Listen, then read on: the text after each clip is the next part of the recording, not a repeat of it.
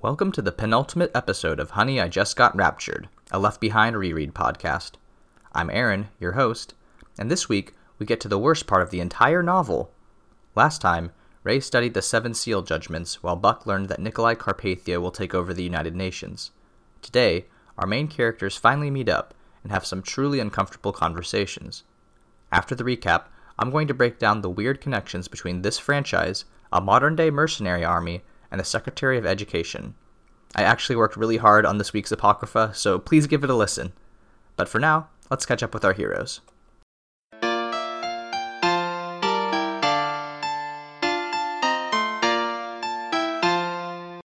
We meet Rayford and Chloe at the Pan Continental Club as Chapter 20 begins. They've been waiting for Hattie for about half an hour and don't think she'll show. Just as they're about to leave, she arrives, and after bragging about meeting Nicolae Carpathia that morning, she makes them wait while she calls Buck. Buck is already in the airport when she calls, telling him that she has to talk to the pilot and not to worry about meeting with her. Hattie very tactfully explains that she realizes Buck's not that into her, but Buck asks to speak with the pilot she's there to see. He wants to include his thoughts on the disappearances, and might interview his daughter too while he's at it. I'm terribly sympathetic for Hattie. Her entire character exists as a vehicle to push other people's agendas. She has no agency, and I doubt that changes as the books continue. Hattie asks Ray if he'd be okay talking to Buck for a story, and Ray agrees, asking if all four of them should get dinner that night. Before they decide, they realize Buck is coming up the escalator as they speak. After 20 chapters, Buck and Ray finally meet. The two shake hands, and Buck expresses how grateful he is to get the perspective of someone who was in the air when the vanishings occurred. Rayford is equally happy, as he thinks this will be a good chance to spread the message of Jesus to a wide audience. Then, Buck is introduced to Chloe. This point, right here, is what takes the franchise from being quaint fan fiction into full blown creepy wish fulfillment territory. Quote, Buck was stunned. He loved Chloe's name, her eyes, her smile. She looked directly at him and gave him a firm handshake, something he liked in a woman. So many women felt it was feminine to offer a limp hand. What a beautiful girl, he thought. I want to stress that, much like this chapter, Chloe is 20, Buck is 30. I looked it up to be sure, but the standard rule for dating people younger than you is half your age plus 7. So, for all you math whizzes out there, let's do some calculations. Half of 30 is 15. 15 plus 7 is 22. Even if Chloe's birthday is tomorrow, which it isn't, she's far too young for Buck. And the writers know that. However, don't worry about that, because by the end of the next book, these two will be married. Keep that in mind as we continue. Hattie says that she and Ray need to speak privately for a while, and suggests Chloe and Buck take a walk around the terminal. Ray isn't psyched about letting his daughter wander the airport with the dude they just met, but Chloe's into it, so off they go. While they talk, Buck is very nervous, unsure what to do with his body. He's impressed by Chloe's intellect and maturity, which definitely is a red flag. They each take turns peeking at each other when the other isn't looking, and Buck wants to ask if she has a boyfriend. She asks first if he's ever been previously married, and he responds that he'd never really been serious with anyone. He asks her about her previous relationships, and she says there was only one, but he ghosted her after graduation. Buck makes an ungainly attempt at complimenting her, fumbles, but recovers with a dad joke. They go and get airport cookies, leaving us readers thoroughly yucked out. Meanwhile, Rayford and Hattie gird themselves for yet another uncomfortable conversation. Ray, ever the gentleman, says, I'm not here to argue with you or even to have a conversation. There are things I must tell you, and I want you just to listen. Hattie asks if she's allowed to talk, and Ray says yes, quote, but this first part, my part, I don't want to be a dialogue. If you interpret Ray as an avatar for Tim LaHaye, you get a lot of insight into the way he thought. It's not knowledge I consider pleasant. Rayford apologizes, saying that he really did consider them friends, and that he thought they really could have had a relationship. When he says that pursuing a relationship together would have been wrong, Hattie frowns, and we are told that she disagrees. Ray continues digging himself into a hole by confessing that his only true interest in her was physical, contradicting his previous statement about them being friends, and that he did not love her. He graciously allows her to speak because, quote, I need to know that you at least forgive me. if you ever find yourself in the unenviable position of telling someone you don't love them, don't immediately request they forgive you. I can't say that I'm an expert on relationships, romantic or platonic, but I'm pretty confident that if you straight up tell someone you don't love them, you are not owed anything from them. Ray's insistence on forcing Hattie to hear his side and then immediately asking her to forgive him is just so indicative of how some people, men especially, see relationships transactional and compulsory. In terms of grossness, this chapter is already a real low point. Hattie backs up what I'm saying, wondering aloud if honesty really is the best policy. She's very shaken up by Ray's bluntness and fights to hold back tears. When Ray says he's going to convince her that he really does care about her as a friend, she openly weeps, cursing herself for giving Ray the satisfaction of seeing her cry. Ray brings the conversation back to himself. Quote, if you take nothing else from this conversation, you must know that your tears give me no satisfaction. Every one of them is a dagger to me. She runs off to go compose herself. Ray waits, reading a Bible, proud of his conviction. Oh my god, I forgot this next part happened. okay. Remember how Buck and Chloe went to go get cookies? Well, here's what happens next. You're gonna find my dad's theory of the disappearings very interesting, Chloe said. Am I? Buck said. She nodded, and he noticed a dab of chocolate at the corner of her mouth. He said, May I? extending his hand. She raised her chin, and he transferred the chocolate to his thumb. Now what should he do? Wipe it on a napkin? Impulsively, he put the thumb to his lips. You know that line from Matthew 26 about the man prophesied to betray Jesus? It would be better for him if he had not been born? Yeah, that's me, right now, in this moment. I guess I promised I would keep this podcast going. Not sure what point there is anymore. Anyway, Chloe is about to tell Buck what her dad's theory is, but he cuts her off, saying he wants to get the story straight from him. He adds that he wants to get some college kids' ideas as well, but he probably couldn't use her story since both she and Ray are from the same family.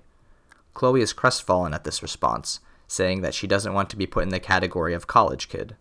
She asks how old he is, and he tells her that he's thirty and a half. She makes fun of his age, but stops, and says that she likes the way he says her name. Buck asks how old she is, and she says twenty. Buck responds, quote, Oh my goodness, I'm consorting with the minor. They're joking, but I still want to puke. Hattie returns to sit with Ray, who asks her again if she forgives him. She says she doesn't hold grudges, and Ray accepts that as being close enough. Ray admits that Chloe counseled him against having this talk with Hattie, and she says Chloe's a smart girl and that they understand each other. Ray quips that they're not that far apart in age, and Hattie rightfully pounces on him, saying he should have thought about her being young enough to be his daughter before he started this whole mess. Ray makes the comment that he'd have to have been 15 to actually be her dad, and since we know Hattie is 27, that makes Ray 42. Half of 42 is 21, plus 7 is 28, so Hattie is in fact too young to date Ray. I hate this book so much. Finally, Ray gives Hattie his speech about God, starting from his lackadaisical piety to Irene's devotion. He more or less recaps the entire novel back to her, and she is not interested in the slightest. It takes him half an hour, and poor Hattie sits through it. When he finishes, he tells her how to get in touch with Bruce Barnes if she wants to learn the truth, too. Hattie says she appreciates him going through all this trouble to talk to her, and says that even though her family went to church, she never knew any of this rapture stuff. She asks if he's going to tell Buck Williams the same thing. He promises to recount the same tale word for word. Hattie wonders if any of it will actually get published in the Global Weekly, and Ray concedes that it might, right alongside conspiracy theories about aliens. At the start of chapter 21, Buck and Chloe link back up with Ray and Hattie, where everyone is very uncomfortable. Buck rushes back to his office and learns Stanton Bailey wants him to travel to Chicago and appoint the new head of the bureau there. They talk about the changes at the UN and muse about how nice it would be if Carpathia managed to achieve all the changes he wants. He promises to fly to Chicago tomorrow and sets about buying plane tickets. He tells the clerk his traveling companion is Chloe Steele, completely without telling her or her dad, and buys a seat next to her. He doesn't plan on bringing it up when they have dinner together that night either. They meet at the Carlisle Hotel, which I guess is pretty swanky because Buck begrudgingly wears a tie. However, he's not the only one who gets dressed up. Quote, Chloe was radiant, looking five years older in a classy evening dress. It was clear she and Hattie had spent the late afternoon in a beauty salon. Rayford thought his daughter looked stunning that evening, and he wondered what the magazine writer thought of her. Clearly, this Williams guy was too old for her. We just keep circling the toilet bowl. Dinner conversation is stilted, as Hattie's still upset with Ray, and Buck just keeps staring at Chloe. Because Buck needs to get his story, Ray bribes the waiters so they can keep their table for an extra hour. Once he and Buck finally get down to business, Ray is excited to give the journalist his gospel pitch. But right as Rayford is about to launch into his testimony, Chloe and Hattie excuse themselves. Ray is furious that his daughter ditched him, but bites the bullet and presses on. However, they come back several minutes later, so I don't know why they bothered to throw this detail in. Ray tells Buck everything about his previous spiritual life, the events of the day of the rapture, and his personal conversion to Christianity. Ray feels like he's bombing, but when we switch over to Buck's perspective, we see he's very impressed at Rayford's command of Bible verses that predict the end times. Buck considers himself an educated professional, not prone to superstition, but Ray's sincerity begins to win him over. He feels compelled to a higher calling, even though it conflicts with his admiration for Carpathia. Buck thanks Ray for his time and tells him he'll call him back so he can get permission to use his quotes, but this is just a ruse so he has an excuse to talk to the pilot some more. Then, because Buck is a total idiot, he asks what Ray and Hattie were discussing in the club earlier. Hattie begins to say it's none of his business, but Ray says they were just talking about the same subject that Buck interviewed him about. Hattie expresses her doubt, and Ray is disappointed when Chloe doesn't want to comment either. Despite these misgivings, Ray still parts amicably with Buck, giving him Bruce Barnes' contact info if he wants to learn more about the Antichrist. Buck privately thinks that's an excellent idea and resolves to meet this pastor when he flies into Chicago. As they're leaving, Chloe hangs back to say goodbye to Buck privately. They're both awkward and bashful, but Chloe takes initiative by saying that even though they've just met, she's really going to miss him. He promises to call, but hints that they might be in touch sooner than she realizes. Chapter 22 takes us to Buck's room, where he ruminates on the events of that night. He's excited to surprise Chloe in the morning, overwhelmed by Ray's remarkable story. He thinks back to the night when he saw the Russian Air Force miraculously destroyed in the skies above Israel, and concedes that something supernatural had indeed occurred. Everyone in that world, at least those intellectually honest with themselves, had to admit there was a God after that night. Only divine intervention could have allowed Israel to survive without a single casualty. And if that was the case, that if there was truly a God somewhere out there, what does that make Buck, if he doesn't really believe in him? He's ashamed at his earlier skepticism. As soon as possible, he plans to speak with Pastor Barnes and see if he's as convincing as Ray. Buck considers himself a good person. He's not. But perhaps he could take the next steps towards becoming a born again Christian by admitting his sinfulness and accepting Christ into his heart. Perhaps one day, Buck muses, he would use his journalistic influence to educate the world about what being born again really means. The morning before their flight to Chicago, Ray, too, is lost in thought. Quote, While he was certain God had given him the words and the courage to say them, he felt he had done something wrong in communicating to Hattie. Maybe she was right. Maybe he had been too self serving. Even worse, he fears his interview with Buck went terribly, since Buck offered no more reaction than lending an attentive ear. Chloe was probably embarrassed by him. That's why she hung back to talk to the journalist. He prays fervently, begging God to help Chloe accept Jesus before it's too late he senses God speaking back to him, saying that enduring the scorn of mortals is what is necessary to achieve eternal life. And I don't want to discredit anyone who has had a genuine religious experience, but I just find this section off putting. If you're going to write a religiously themed book, there's going to be some talking to God, but I get very uncomfortable when the authors put words into God's mouth. Ray considers trying to preach to Chloe once more, but God convinces him that he needs to be patient. Ray trusts in the Lord, and together they travel to the airport. Buck boards the plane last, hoping to surprise Chloe, but when he sits next to her, she's facing away, concentrating on something he can't discern. Quote, when Chloe didn't move even to watch the safety instructions, Buck grew impatient. Still, he didn't want to reveal himself. He wanted to be discovered. Buck, you're a 30 year old man. Don't be such a creep. But just because I'm off put doesn't mean Chloe is. When she finally turns around, she covers her mouth and nearly begins crying. He says it's nice to see her too, and she asks if he's ever received a direct answer to a prayer. Buck responds that he thought Rayford was the guy big into prayer, and Chloe says she just tried for the first time in years, and here he is. She informs Buck that this is the nicest thing anyone's done for her in a long time. To which I say, if being stalked and followed onto an airplane is the nicest thing that's happened to her in a long time, Chloe, girl, you need to get out more. They discuss her dad's interview, and Buck admits that Rayford's clarity and conviction was convincing him. Chloe admits that his devotion moved her, especially seeing how much he started to care for people.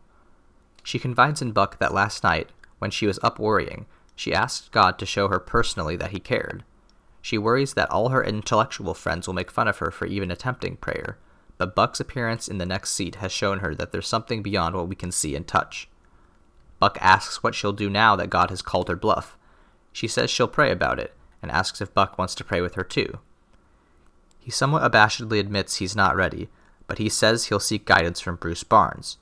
Chloe understands, but says she feels an urge to tell him not to wait too long, because you never know what might happen. Like father, like daughter, I guess. She asks a flight attendant to tell Ray that she's just received extremely good news. When Ray gets the message, he hands the plane over to his co pilot and asks Chloe what's up. He's not thrilled to discover Buck Williams sitting next to his daughter, fearing she's about to announce their upcoming engagement. But the news is nothing so sordid. We don't actually get to hear what they discuss, but Buck watches them engage in a serious conversation, pray for a few minutes, and then burst into tears. Compared to the last two episodes, these chapters lack quite a bit of substance. It's mostly Buck's nasty infatuation with Chloe, which as a critic I appreciate since I can always fall back on talking about how gross this whole romance is. Reading that cookie scene makes me question if I ever truly read these novels because I swear that image will be seared into my brain for the rest of my life. If anything, these chapters are perfect examples of why the Left Behind franchise exists. They show how Christians are, heavy air quotes, supposed to behave frantically gathering followers before the moment they are swept up into God's arms. Again, there's nothing inherently wrong with wanting to share something you're deeply invested in, and more often than not, makes you a better person. My problem with evangelicalism, and most proselytizing religions in general, besides all the terrible laws they enact, is the insistence on a singular belief, a demand that belief be spread, and condemnation of all those who oppose it. I saw a great Tumblr post that encapsulates what I think is a valid criticism of proselytizing. The purpose is not to convert followers, but to insulate believers against the outside world. If a believer goes out in search of adding to the flock, but is turned away, they are exposed to the reality of the world, with its cold indifference and self absorption. Those missionaries learn that the only place they'll really be accepted is inside their community, where their beliefs do not have to come up against analysis and ridicule. You can see this in the character of Hattie Durham, Constantly, Rayford tries to convince her of the justice of his cause, and she will not have it. She's not interested, cruel, and follows loose secular morals, and worst of all, isn't smart enough to understand. If you want to know what LaHaye and Jenkins think of non believers, just look at Hattie.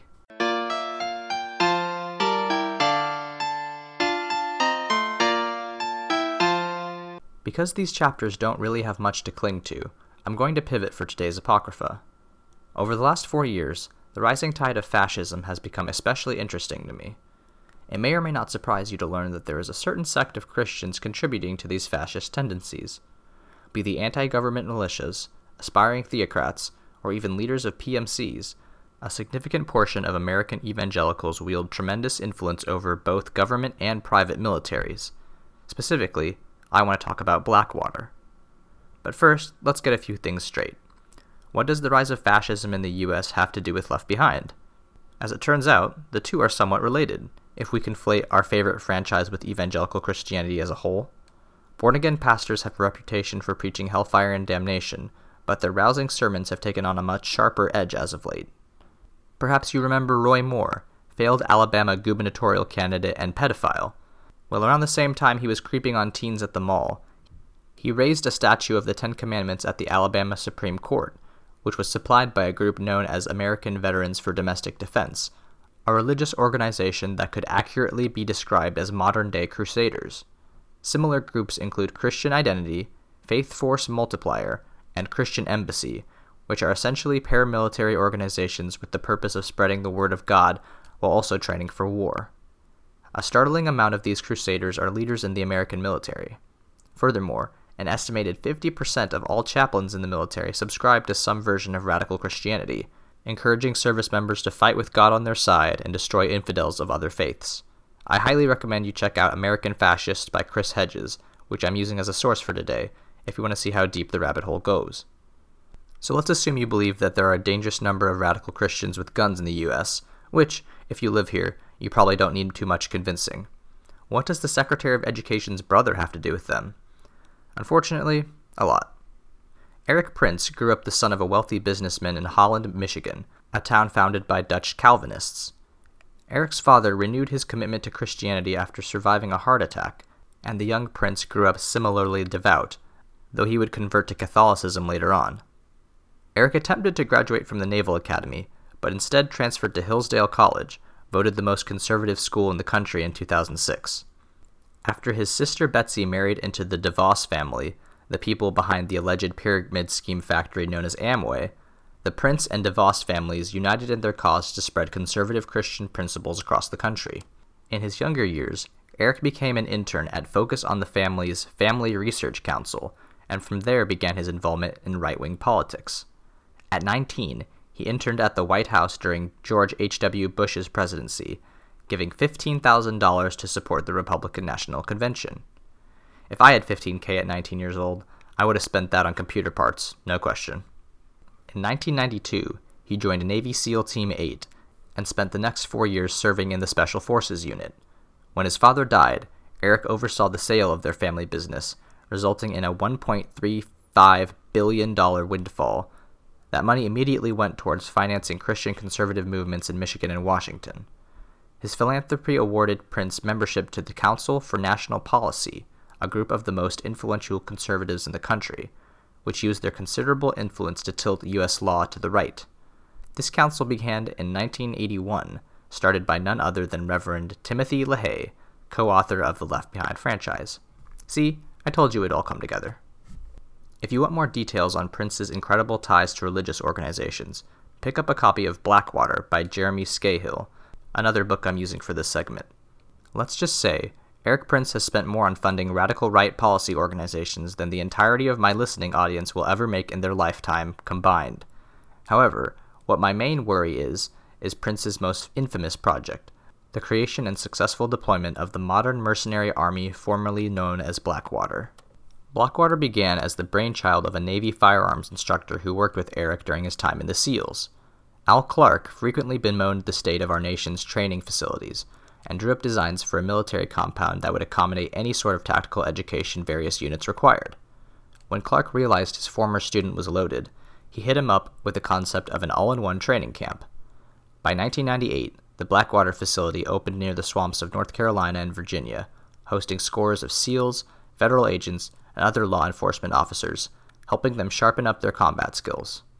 In the aftermath of the Columbine shooting, Blackwater constructed an artificial high school to help train SWAT teams for mass shooter events, and in 2000, they obtained their first major government contract to sell goods and services to federal agencies. So far, so good.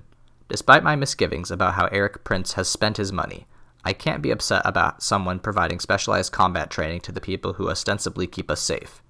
However, everything changed for Blackwater following the September 11th attack in New York. As Americans geared up for invasion, the training facility began to process hundreds of service members, providing them with essential combat experience and expertise. And in 2002, an acquaintance of Al Clark, a former CIA agent named Jamie Smith, convinced Erik Prince to expand Blackwater's business into security consulting. Before the end of the year, Blackwater was hiring out mercenaries who made hundreds of thousands of dollars in contracts with the US government. When the invasion of Iraq took place, Blackwater was sending bodyguards and security teams into Baghdad right alongside other military branches. If you remember the news in 2007, you know what happened to Blackwater. Private military contractors employed by Blackwater opened fire on a crowded street, seemingly for no reason, resulting in the deaths of 17 civilians. The negative publicity and subsequent congressional hearing likely prompted the change to the company's name from Blackwater to Xe Services and then again to Academi which is its current incarnation. Prince sold the company in 2010. I can't find out how much he made in that sale, but his current net worth is 2.4 billion, so you can guess Erik made out like a bandit. But Erik wasn't the only one making bank while Blackwater was in operation. From American fascists, quote, Blackwater fighters, heavily armed and wearing their trademark black uniforms, were contracted by the government at a cost of $240,000 a day to patrol the streets of New Orleans after Hurricane Katrina. At the height of Blackwater's power, they were employing at least a thousand contractors as bodyguards in Iraq, out of 160,000 estimated total private contractors. In 2008, the Department of Defense shelled out $100 billion for PMCs in Iraq, far exceeding the cost of deploying a similar amount of regular troops. Even today, the U.S. government's reliance on contractors continues a troubling trend, both financially and ethically. But why, in a podcast about critiquing evangelical books, should we care about defense spending in 2008? We should care because the man behind one of the most notorious security companies in the world is driven by the same dangerous zealotry as the people who wrote Left Behind. In an Economist piece from 2009, allegations from former Blackwater employees charge Erik Prince as a bloodthirsty fanatic. Quote, in an affidavit lodged with a court in Virginia, one of the witnesses said that Mr. Prince views himself as a Christian crusader tasked with eliminating Muslims and the Islamic faith from the globe.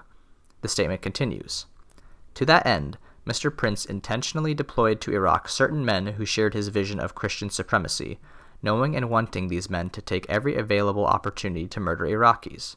Many of these men use call signs based on the Knights of the Templar, the warriors who fought the Crusades. Mr. Prince operated his companies in a manner that encouraged and rewarded the destruction of Iraqi life. For example, Mr. Prince's executives would openly speak about going over to Iraq to lay Hajis out on cardboard going to Iraq to shoot and kill Iraqis was viewed as a sport or game. Mr. Prince's employees openly and consistently used racist and derogatory terms for Iraqis and other Arabs, such as ragheads or hajis. This same man who wishes to cleanse the planet of non Christians is still a virulent plague on our current political landscape. Prince has been named as an advisor to the president in matters of intelligence and defense, and has even been implicated in a meeting at Trump Tower with the president's son and a representative of Saudi Arabia to discuss their administration's stance on Iran. If you've read the news lately, that should set off some alarm bells as we prepare to deploy increasing numbers of service members and military supplies into the Arabian Peninsula. I'm actually recording this as the president prepares to give a speech about the death of ISIS leader Abu Bakr al Baghdadi. Don't get me wrong, I'm glad that dude's dead, but the fact that people like Erik Prince are shaping U.S. policy does give credence to al Baghdadi's claim that the West is out to get Muslims. Furthermore, as I mentioned at the top, Prince's sister Betsy DeVos just happened to be appointed to be the nation's Secretary of Education after a brutal Senate confirmation. Funny how small the world is sometimes. If anything in the podcast has mattered, it is this. Erik Prince and people like him want to create a country governed by and intended for only Christians. And unless any of y'all want to get caught between Catholics and evangelicals in the sequel to the Thirty Years' War, we should probably not let him get any closer to the levers of power.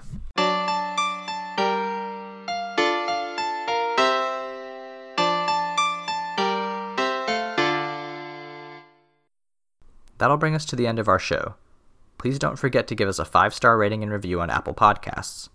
If you're just as obsessed with this stuff as me, consider recommending the show to a friend. Follow at RapturedPod on Twitter for news about new episodes. Follow me on Twitter at AaronSXL, and join us next time for the end of Left Behind. Hope you have a great week. This has been Honey, I Just Got Raptured, a podcast of the Earth's Last Days.